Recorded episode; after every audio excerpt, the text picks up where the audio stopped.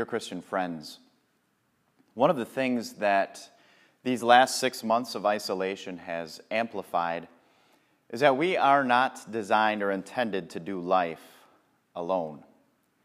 I know that that might go against our spirit of rugged individualism here in America, but I think it's pretty clear that we simply weren't meant to live on an island, to live isolated lives. The Lord knew that already back in the Garden of Eden, right at creation, when He expressed that it's not good for man to be alone. And so He established marriage. And then ever since then, God has been bringing people together in the way that He operates with us. Yes, as individuals, craving a, a, relationship for eternity with each of us, but, but while we're here on earth, bringing us together collectively. Think of the, the special people that He established in, in Old Testament times, the Israelites, from one man, from one individual. And yet God didn't just retain Israel by himself, Jacob, but, but rather brought them into a full nation called the Israelites. And then eventually established that those Israelites, known today as, as the Jewish people, that the Jews would gather together as they have done on a regular basis on the Sabbath in the synagogue together. Even in the New Testament times, the Apostle Paul, when he started churches, he, he planted groups of believers. He didn't just simply instruct and teach every individual believer with the idea that they would then live out their respective personal individual lives by themselves, but that they would collectively gather together as the church to encourage, to build up, to bear the crosses that we talked about last Sunday, uh, to live together. Indeed, the church is for each other. And that is the, the blessing that we want to understand and appreciate today. Though, as we'll see today and tomorrow, very similar related topics, subject matter as we close out this series.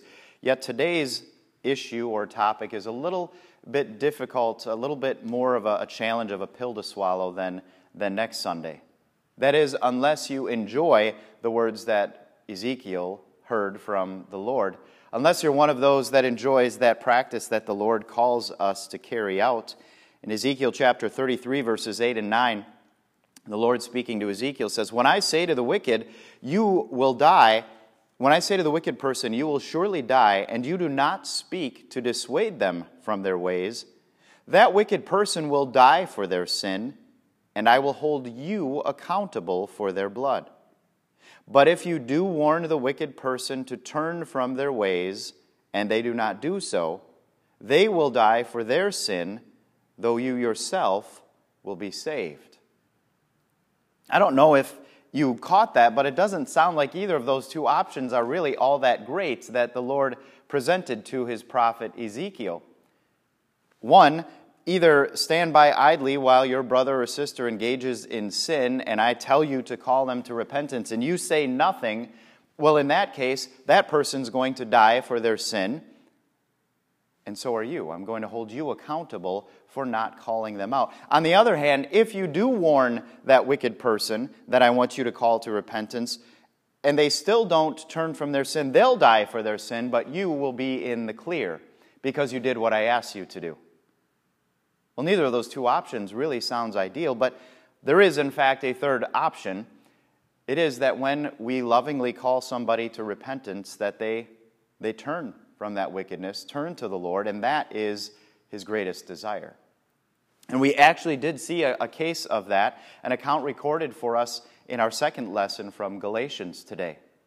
In that account, the Apostle Paul retells how he had to confront a brother in the faith, Cephas, or Peter as we commonly know him. Now, to know a little bit of the background, both Paul and Peter were raised as Jewish people who understood the kosher dietary restrictions the food that they could eat that was clean, and the food that they couldn't eat that was restricted, that was unclean. This also meant that they weren't supposed to eat with people who were not Jews, which we call Gentiles. Well, Peter revealed, God, the Lord had revealed to Peter that these dietary restrictions, these kosher laws, were, were no longer uh, something that would tie them down. He came to him in a vision and uh, a, a, number of animals that formerly had been unclean in a sheet, and, and Peter thought he knew them as unclean, but the Lord said it was okay to eat them. Three times the Lord did that. So Peter knew it was now okay to, to eat what had formerly been recognized as unclean food.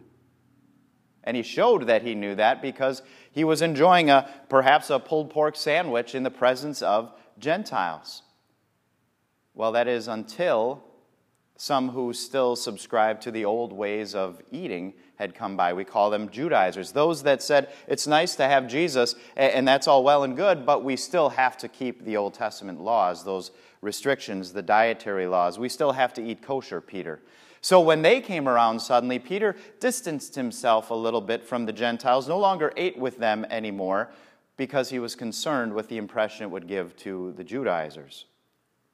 Paul recognized his hypocrisy, and more importantly, the damage that his actions were doing, because they were causing confusion not only to the Gentiles who had formerly eaten with Peter, that now might draw the conclusion wait a minute, you told us that we were saved by faith in Jesus alone, and, and, and rules and regulations from the Old Testament didn't apply to us anymore, that we were free in Christ to eat this, that, or the other thing, but now you're, you're acting differently.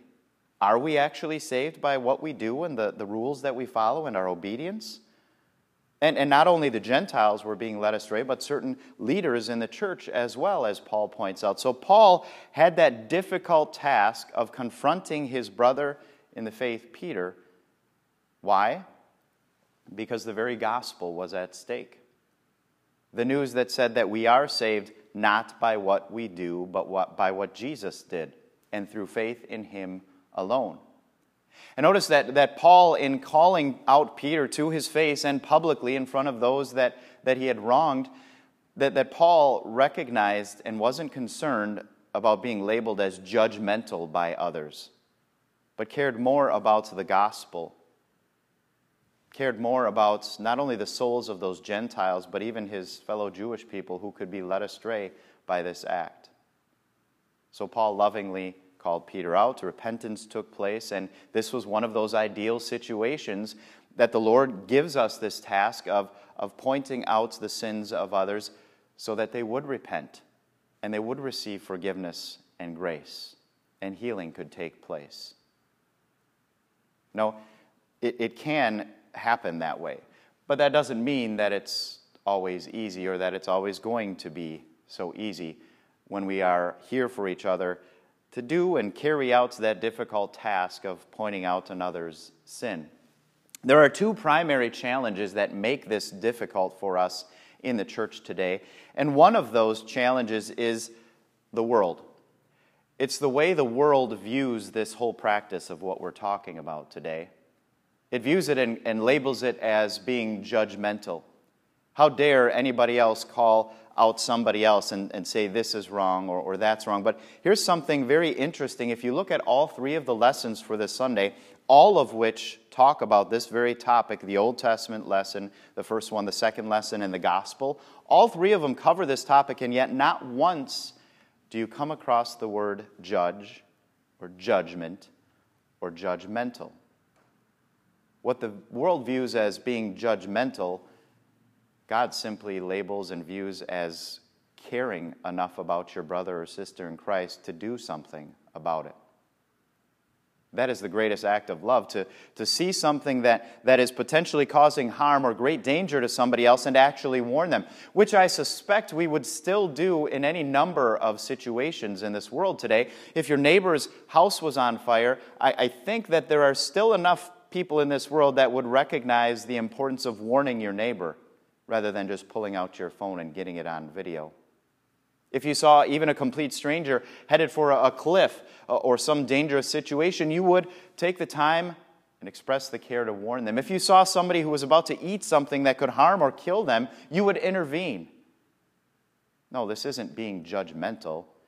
This is actually being the opposite of being self absorbed and caring about others and their situation. And if we would do all of those things uh, that are to a lesser degree harmful in this world, how much more so then to carry out that greatest warning, that siren call to somebody who is in danger of being wrapped up and consumed by sin and the eternal damaging consequences that could cause.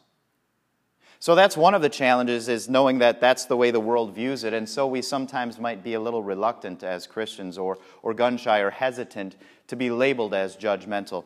The other issue, of course, the other challenge, I mentioned two of them. The second one, well, the second one is that when we are calling somebody else out for their sin, the issue is we're not just dealing with one sinner, we're dealing with two.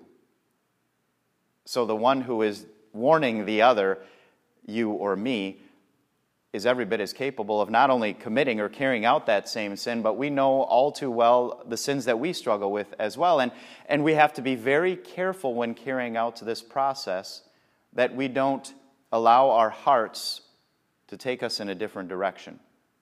Because if we don't do a diagnostic test of our own hearts, it can be very easy for judgment to take the wheel and point out the sin of others and, and actually delight in it and to find satisfaction in pointing out somebody else's sins. And when this is really troubling is particularly in the cases where it's a brother or sister in Christ who is struggling with a sin that, quite frankly, isn't one that really causes me too much struggle.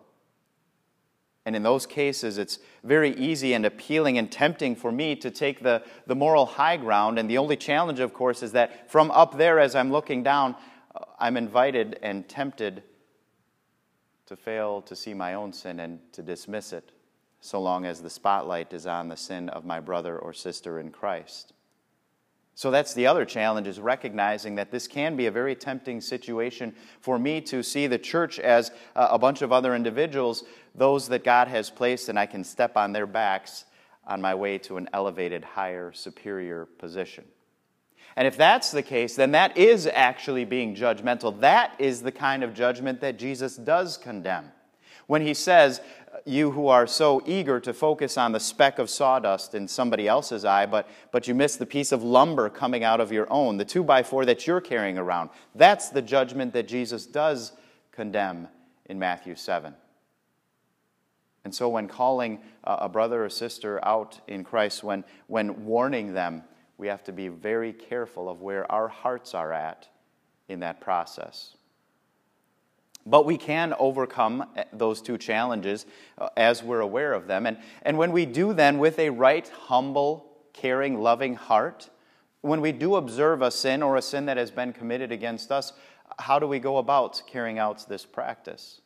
Well, we can look to Paul's example, as we saw in Galatians, how we handled it with Peter. But Jesus himself gives us the direction in the gospel for today, too. He says, when somebody sins, here's how I want you to handle it. I don't want you to post it all over social media. Rather, go to that person individually, just between the two of you. This can be a delicate situation, and, and I care about people's reputations. And, and my concern is for that individual, that individual would be lovingly called to repentance and see his Savior. If that doesn't happen as Jesus laid out this process, then gradually we bring more people into, into this process another witness or two, and then leaders in the church, and then finally the church as a last resort. But always with the same goal in mind that goal that would lead that person to repentance, to be able to assure them of forgiveness and the grace of Jesus that washes over every sin. So, we've, we've talked about the, the challenges of having these maybe uncomfortable confrontations that are absolutely necessary and, and, and a part of why we're here together as a church, uh, as brothers and sisters in Christ. There's, there's the other side of the equation, too, that can make this a challenge. It's not just me overcoming the hurdles or watching out against the temptations when I'm called to warn somebody else. The other challenge is what about when I'm the one on the receiving end? When it's somebody who's coming to me, how do I handle that situation? And it might be a little cheesy, and I'm okay with cheesy if it helps in any way. But if you remember that that brother or sister in Christ is your pal, and that, that those letters in reverse order provide some guidance for us in how to handle when somebody is coming to warn us or rebuke us of our sin. Your pal, again in reverse order, to start with is simply to listen. Listen to them. And, and, and you, would be, you would be doing so much more than, than the, most of the world today if you could sit patiently and just listen to somebody else's concerns rather than immediately getting defensive as this cancel culture does and, and rebuffing or rejecting or refuting or, or getting all riled up and simply just listen. Remembering that if this is a brother or sister in Christ who cares enough about you to have this uncomfortable conversation, it probably is worth listening to. And when you've heard them out, then there is some time for reflection. Assess the situation. Take into consideration the concern that your brother or sister expressed to you and assess your life to evaluate are you guilty of that? Have you, maybe unknowingly even, uh, carried out whatever wrong has been pointed out to you? And this is where you may even benefit from going to a trusted friend who is somebody that, that you would welcome uh, a word, a difficult word from them if they observe, yes, this has been maybe an issue, or I've seen it in you too. It's really what Proverbs was talking about when it said when it says in Proverbs that wounds from a friend can be trusted. And of course, the way that you're going to assess your life and your living and, and your words and actions are, of course, in accordance with the Word of God. That's going to be the metric by which we determine whether or not that person's charge or accusation or concern, maybe more rightly put, is legitimate. And then after listening, after assessing, take the time to pray about it. Pray that, that God would, would reveal the solution to you, that He would give you clarity if, if it's not clear to you. Pray for direction in how to respond, to give patience if it's necessary, and to finally then repent if that's appropriate as well.